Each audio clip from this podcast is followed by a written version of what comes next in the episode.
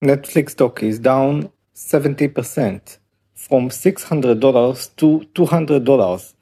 Is it worth the current $200? The following is only my opinion and is not a financial advice.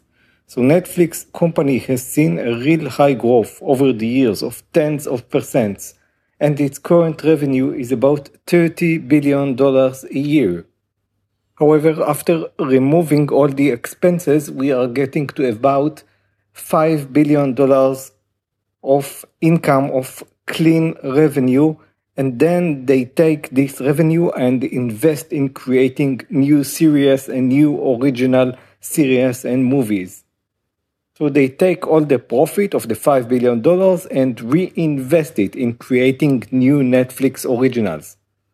Recently, new players have came into the game, which makes the prediction of whether the company or the stock at the $200 price is good or not. They have lost some subscribers, but this is, I think, not the worrying part. The worrying part is the coming up competition from additional companies.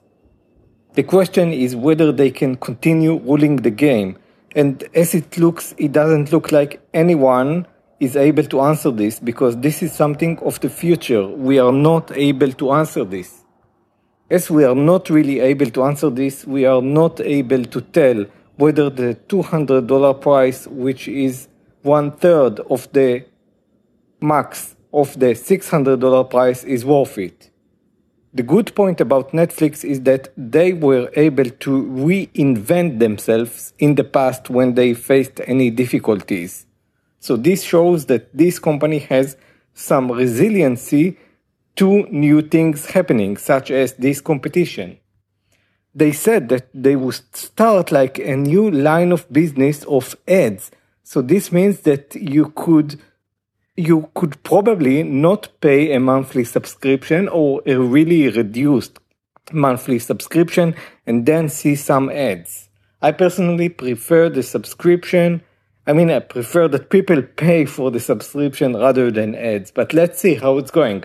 But this show again the resiliency of this company by being able to reinvent themselves and when subscribers are going off, then they are reinventing with advertisements and free subscription. So the current PE, the price earning ratio of Netflix, is around 18.06, 18 years to return on investment, which is a little bit on the good side. However, I'm not sure if this already means that it's a, it's a, it's a good deal. It's not yet that of a good deal. If we if we compare this to Facebook's PE ratio, which is currently 14, this looks at least on this measurement a better deal. Facebook is basically back uh, four years back on its stock price to 2018. Netflix is even back further on. It's back to 2017 price. So basically, Netflix margins are good. They are reinvesting. They know to reinvent themselves. However, I think there is everything can happen, of course, in the future, right? Um, it's a speculative, maybe, but is it a sure bet? For sure, no. It looks like a bet.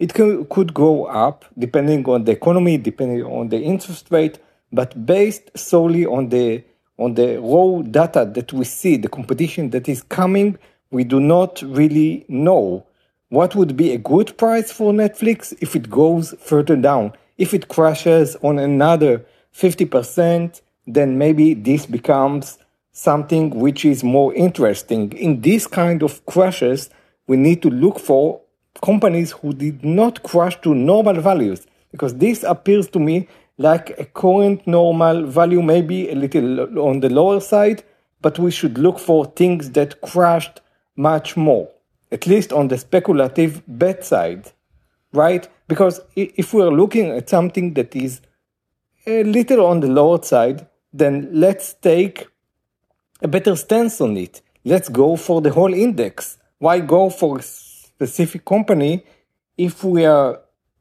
not sure uh, what the future will bring. If, if it's a really good bet, then we want the, the price to be really cut. Otherwise, we, I think, at least in my mind, as I say, this is my opinion, we prefer the index as a safer bet.